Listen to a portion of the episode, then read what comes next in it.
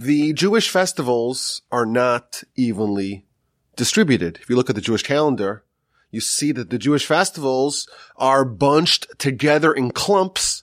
And of course, none of those clumps are bigger than the season of the festivals and the noteworthy days beginning in the month of Elul. We have, of course, the month of Elul, an entire month to prepare for the high holidays, prepare for Rosh Hashanah. And then we have two days of Rosh Hashanah, intense days of prayer, days of coronation of God, days of judgment, of course.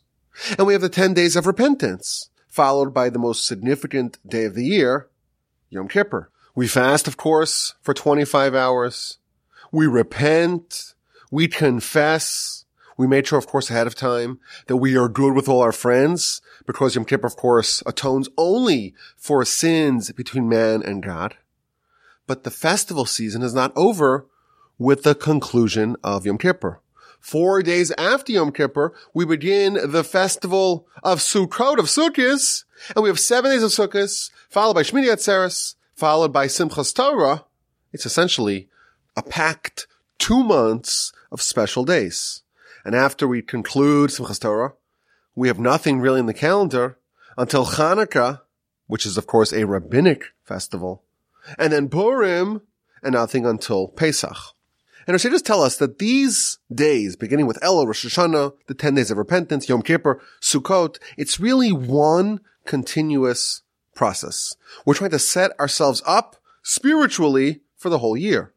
If we do this properly, the effects of this process will reverberate for the entire year and likely for years to come.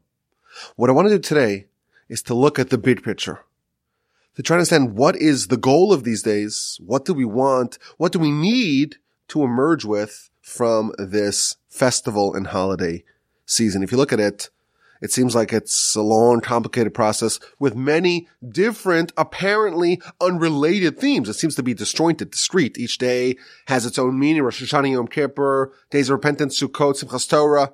They seem to be separate.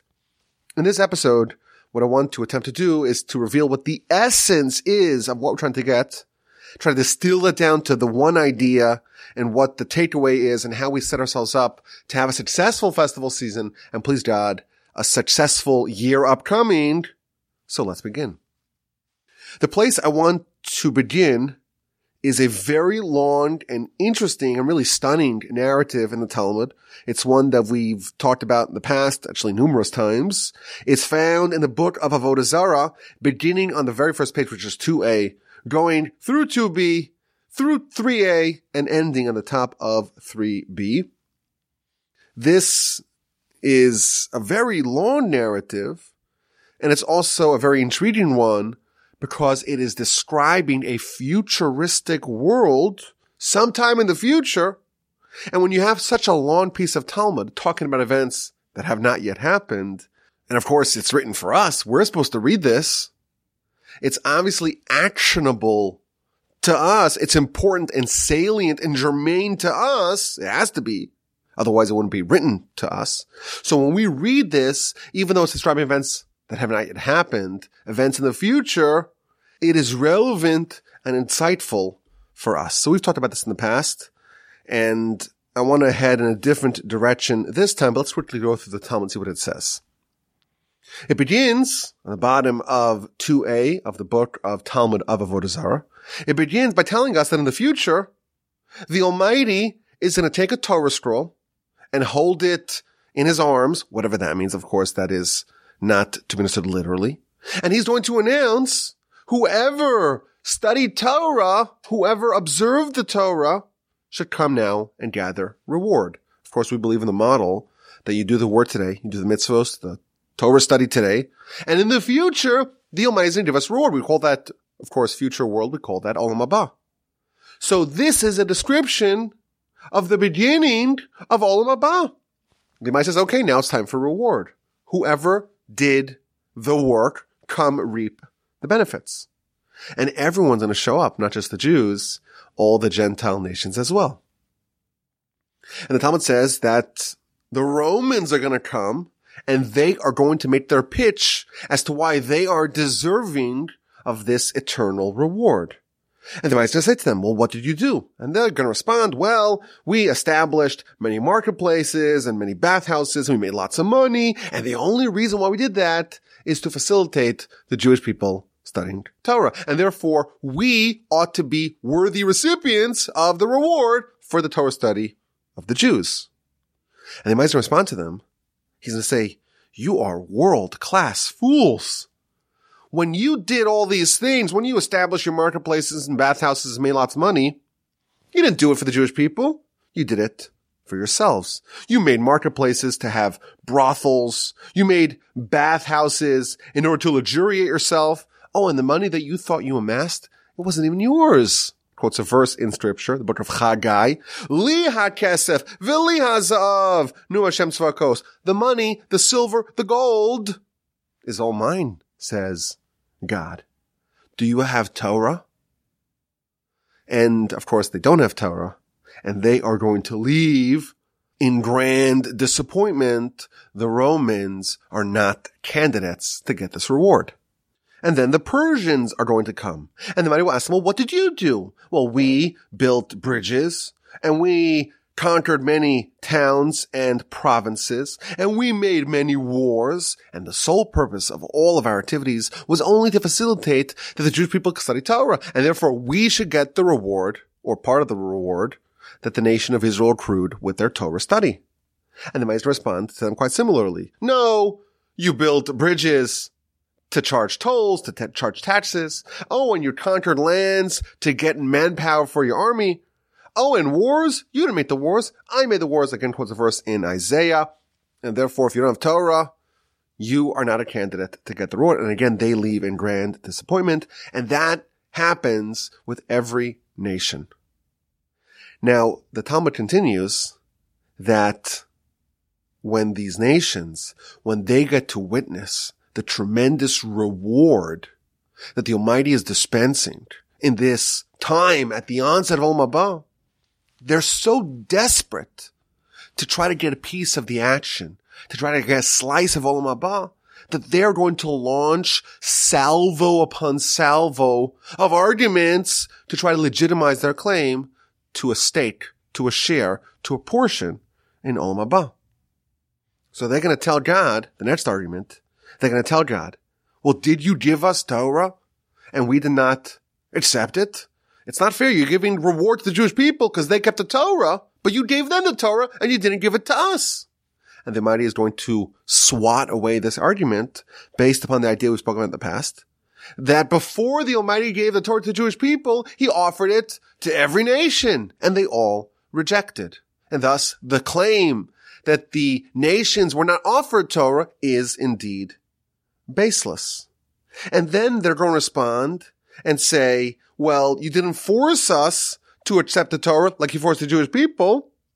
And they might respond, well, I did force you to accept the seven Noahide laws. And the Talmud proceeds to demonstrate that they did not adhere to even the seven Noahide laws that they did accept. And then they're going to launch a new objection.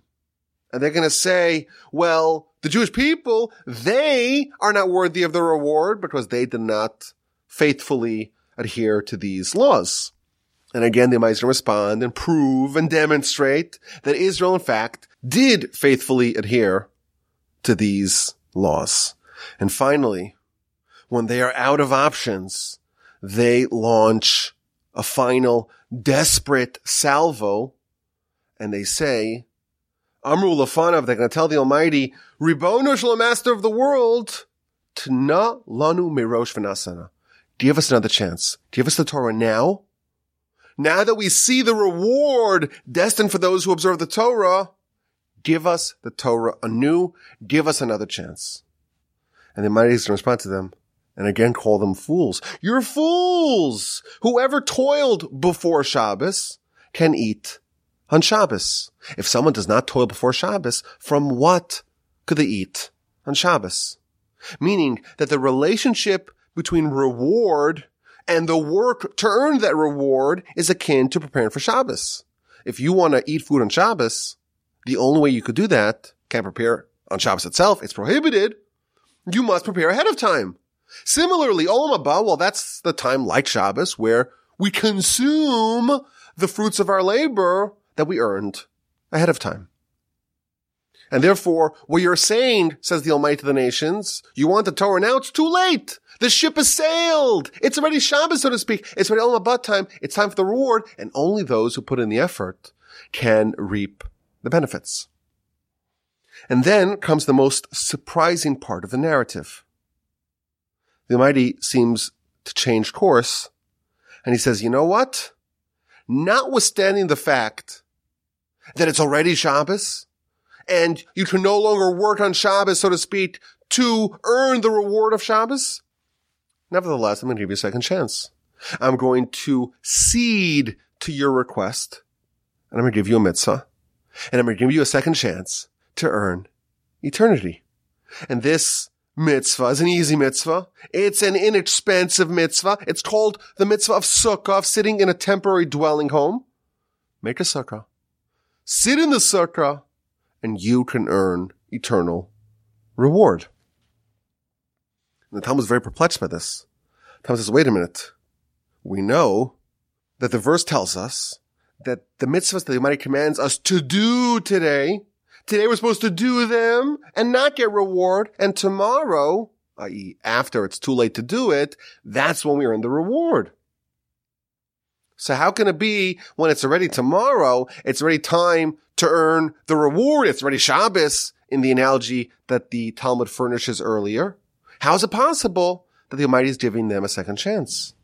And the Talmud responds, well, the Almighty does not want to scheme against his creatures. He wants them to feel heard, and that's why he yields to their request. So what we have over here is a future time where everyone is coveting, is seeking desperately the reward of Olam Haba. The Jewish people, they've earned it through their deeds and their merits and their behavior and their Torah. The nations have failed, so to speak, to earn it. They have not maintained the level of morality and behavior and character needed to earn a portion in Olam Haba.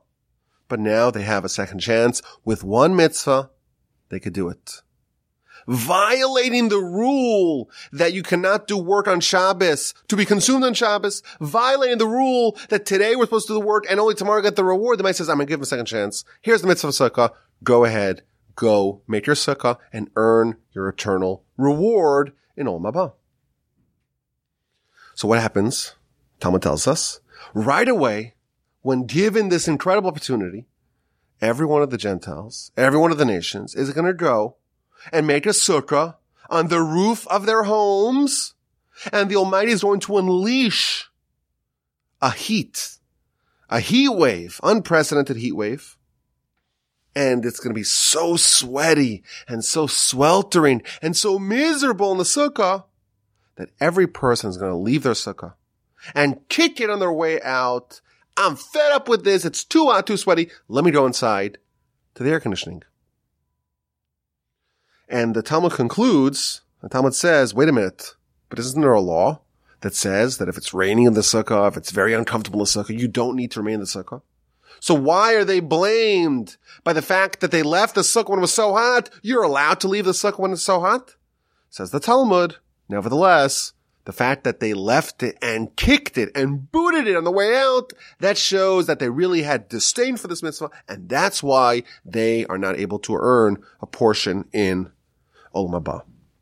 This is an amazing piece of Talmud. I recommend everyone who can to read it inside. It's, it's just so interesting and so beautiful and so intriguing. And last year, this past year on Sukkot, we spoke about how indeed it would have worked, what would have been in that counterfactual world that they did adhere to the mitzvah of Sukkah. How is it possible to earn Olam Haba with just one mitzvah? We talked about how lucky we are to have a sweltering Sukkah. I'm sure y'all remember that. That episode was titled Dreaming of a Sunny Sukkah. And we also spoke about the fact that had the Romans and the Persians indeed done all their deeds to facilitate the Jewish people studying Torah, that would have been a valid argument. But today, I want to approach this from a different angle. So the first question is, it's not fair. Jewish people, we have to work our whole lifetime to do all the mitzvos all such are 13 mitzvos. and only then are we meritorious to earn Olam Haba. And these Gentiles, after they've already been shown the tremendous reward of Olam Haba, they are given a get out of jail free card. It's not fair. Question number one. Question number two, why indeed are they not up to the test? You know, imagine if I offered you a million dollars for a few hours or even a few days of pain. Sit in a hot sukkah. I'll give you a million dollars. You'll find a way to do it. Why are they not up to the task? Why did they fail? Now, it's also interesting. The Talmud tells us that all these Gentiles built their Sukkot on the roof. They could have very easily put it on their front driveway, on their porch. The Talmud is usually very precise in its word usage. And it tells us that these Gentiles are going to build their sukkah on the roof. What is the meaning? What is the insight? What's the secret behind the fact that the Gentiles, the idolaters in this future world, in this futuristic world, where the might is dispensing reward for those who adhere to Torah, why are they building their sukkah on the roof? But I think perhaps the most problematic aspect of this narrative, it seems to be directly contradictory. They ask God, they say, okay, well, we failed. We failed. We didn't do it. We didn't do the seven Noahide laws. We didn't work hard on behalf of the Jewish people so they could study Torah. But give us the Torah anew. Give us a second chance. And they might respond by saying, you're fools. It's not possible. Whoever works and whoever toils before Shabbos, well, they get to eat on Shabbos. And now it's Shabbos and it's too late to toil. If you didn't prepare ahead of time, it's too late. It seems like the Almighty is establishing a precedent that the only way to get the reward is if you do the work ahead of time. The reward of Olam Haba is akin to the reward of consumption of your work that you did before Shabbos.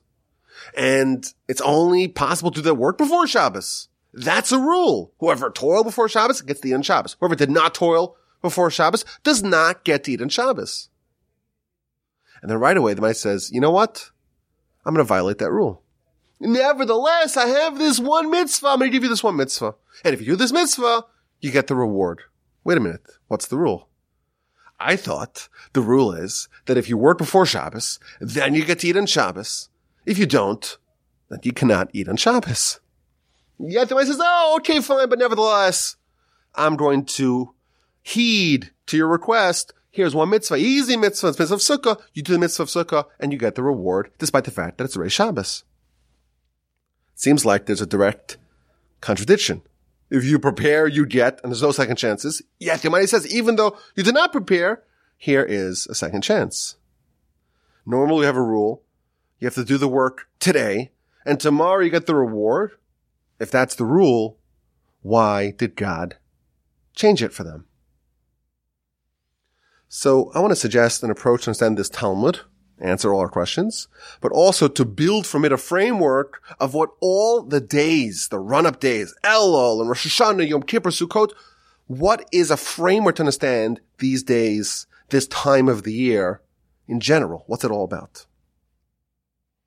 The Almighty tells him, if you want to enjoy the food on Shabbos, you have to work ahead of time. Oh, and you want to violate that rule? I'm going to let you try.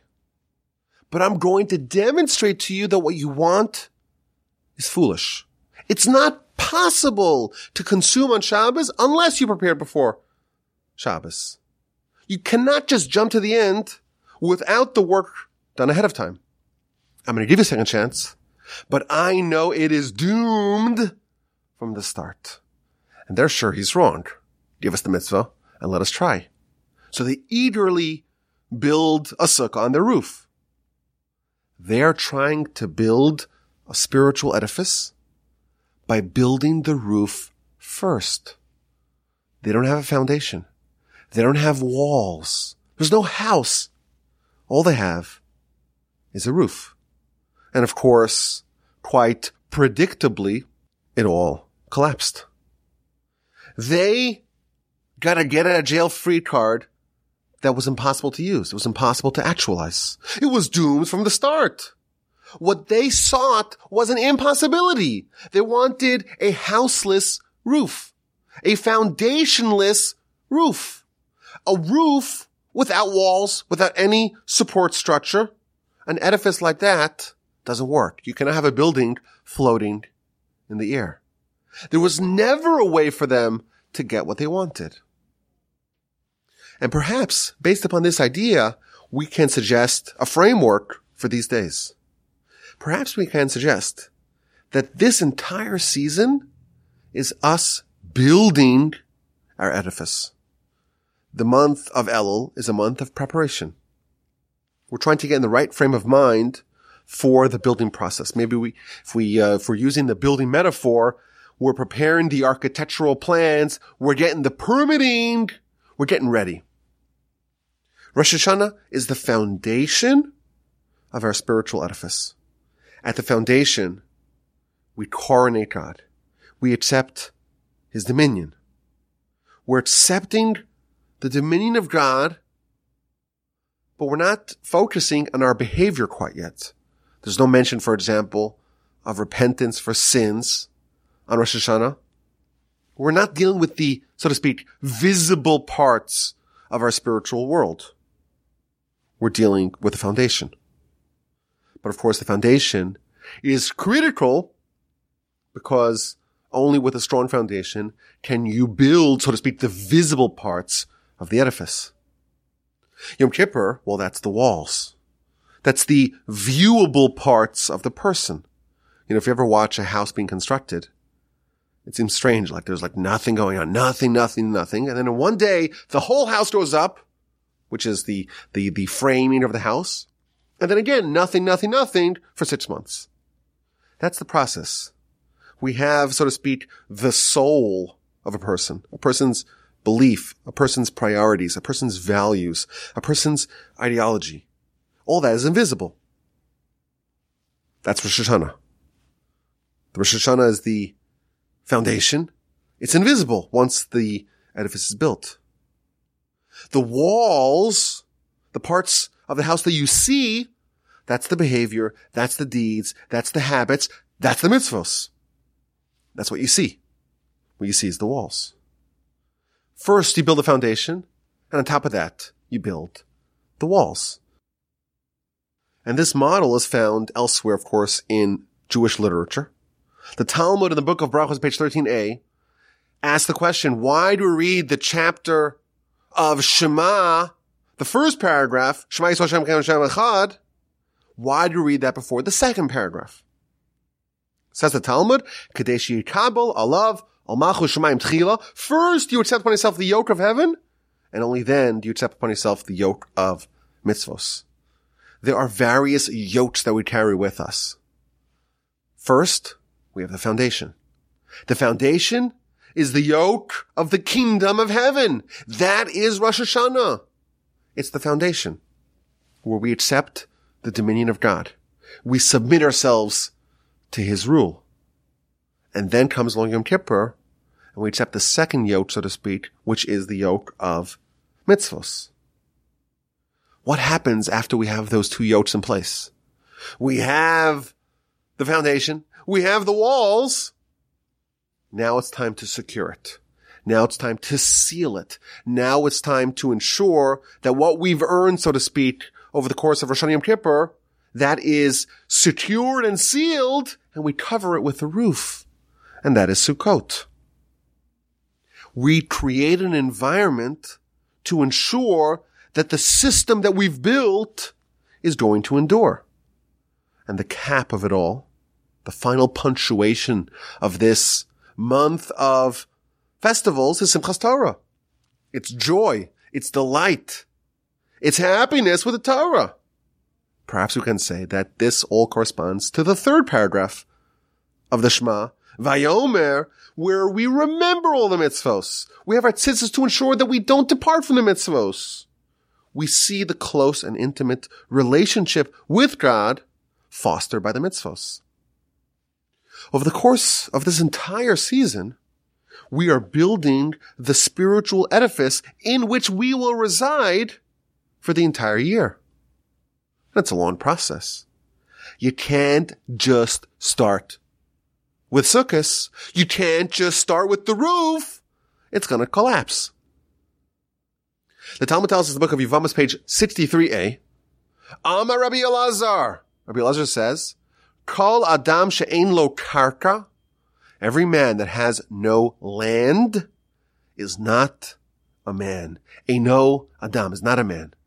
You read this simply, it doesn't have any immediate understanding. What does this even mean? It's like kind of reminiscent of the time when only white land owning males could vote. Is that what it means?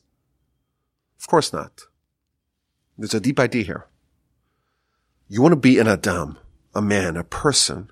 You want to be developed as a person. The person the way the Torah describes a person.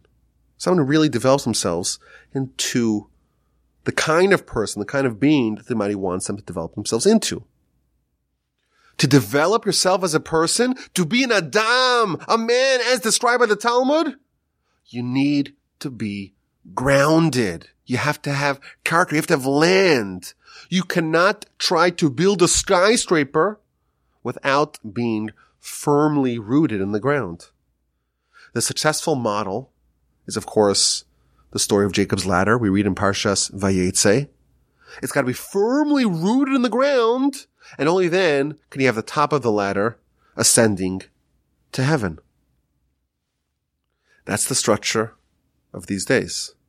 What the nations try to get, the might tells them it's futile. You didn't prepare ahead of time. Today's the time for work. Tomorrow, it's too late for work. Tomorrow's the time for reward. But give us, give us nonetheless, okay, I'll, I'll, show you what you want. What you want is an impossibility. You want a roof without a foundation, and that's not possible. And of course, every year, we are building this framework, this edifice throughout this season. Let's call that insight number one. If you read this Talmud very deeply, I think you find another fantastic and very surprising insight. What is the essence of this edifice? What's the goal? What are we trying to actually come away with? What we're actually trying to come away with is a desire to have a connection. It's a desire to do mitzvos. The sole problem that was lacking when he tried to build a roof without a building, without a house, without walls, without a foundation, is that when things get a little difficult, you kick the sukkah in disgust.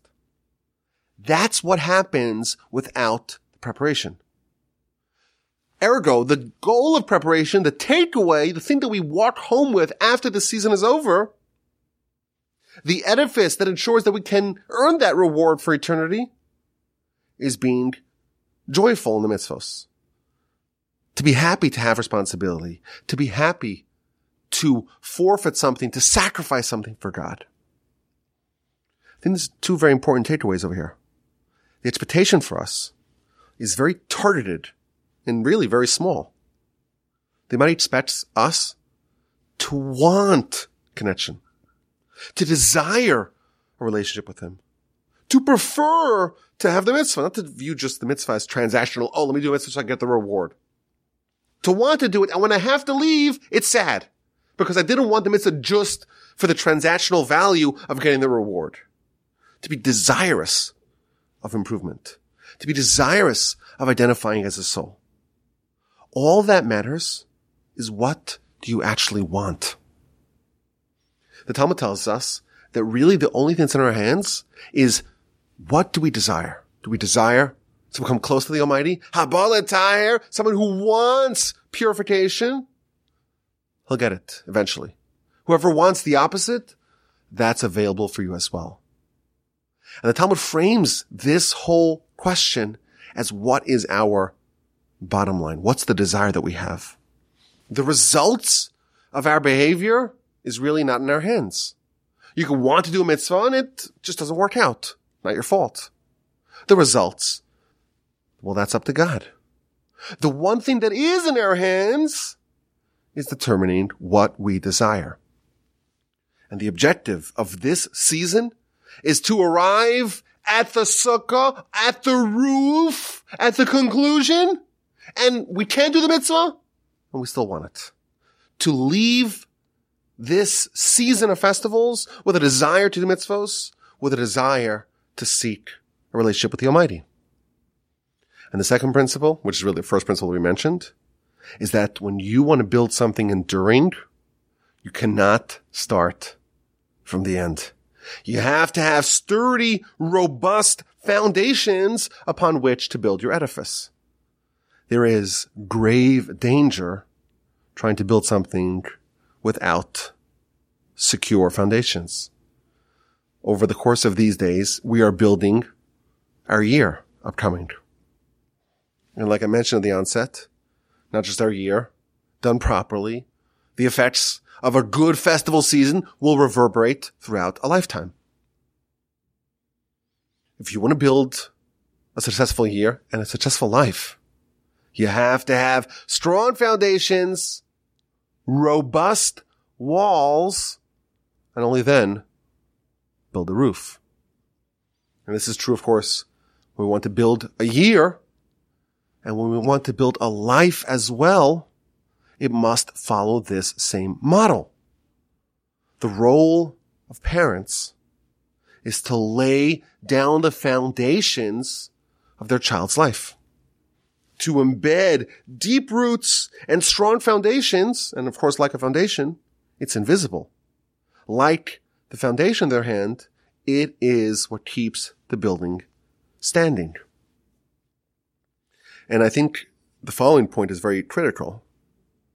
If you are fortunate enough and righteous enough and brave enough to want to reinvent yourself, if you're courageous enough to make a change in your life, if you're courageous enough to say, I want to grow and study in Israel in yeshiva, I want to really examine what life's all about. You have to realize that your change must follow this model too there's a very sad reality that there are people who were inspired by Torah. They were inspired. They recognized it's true. And they did mitzvahs and they connected with those mitzvahs. And they started to observe Shabbos and they felt amazing about it. And maybe even they went to yeshiva. And they became religious. They became observant. They became even pious. And then they lapsed back into their previous life they underwent spiritual recidivism. Why? Why does such a sad and tragic thing happen? I suspect it's because they maybe jumped too far too fast. They wanted to go to the roof and the foundations weren't quite strong enough. Maybe they were weak. Maybe they were non-existent and such an edifice does not endure. If you want to do this, you have to follow the dictum of the Talmud. Kol Adam She'en Lo Karka. If you're not rooted in the ground, and making sure that what is connected to the ground is strong and secure and robust, you're not going to be a man. You won't be able to develop yourself. Only commensurate to the strength and robustness of your foundation can you build your life. Very, very important point. And I think on a very minor scale as well. Yom Kippur, we're told to make a small resolution. We're making a change. The change is really small. And the reason why we do that, the reason why when you want to adopt a new good habit, you take a small incremental steps is because we are very scared of building roofs that don't have a foundation, of building roofs that don't have the basis upon which to justify such a roof. You choose something small, big enough perhaps to build something strong, secure, and enduring above it, but small. Don't shoot for the stars unless you are firmly, firmly, securely rooted in the ground. May we all make the most of these days. May we all successfully build a strong and robust and enduring spiritual edifice for this year and indeed for our life. And let's not make the same mistake that the Gentiles did to think that we could jump at the very end and say, oh, okay, well, let me get the roof. I'll get the roof and I'll be good. That doesn't work. That's a fool's errand. We're going to prepare ahead of time. Make sure that we have a strong foundation, strong walls, and a nice and glorious and beautiful and secure and enduring roof to cap it off with. As always, Modras is Rabbi rabbiwolbe at gmail.com. I look forward to your questions, your comments, and your feedback.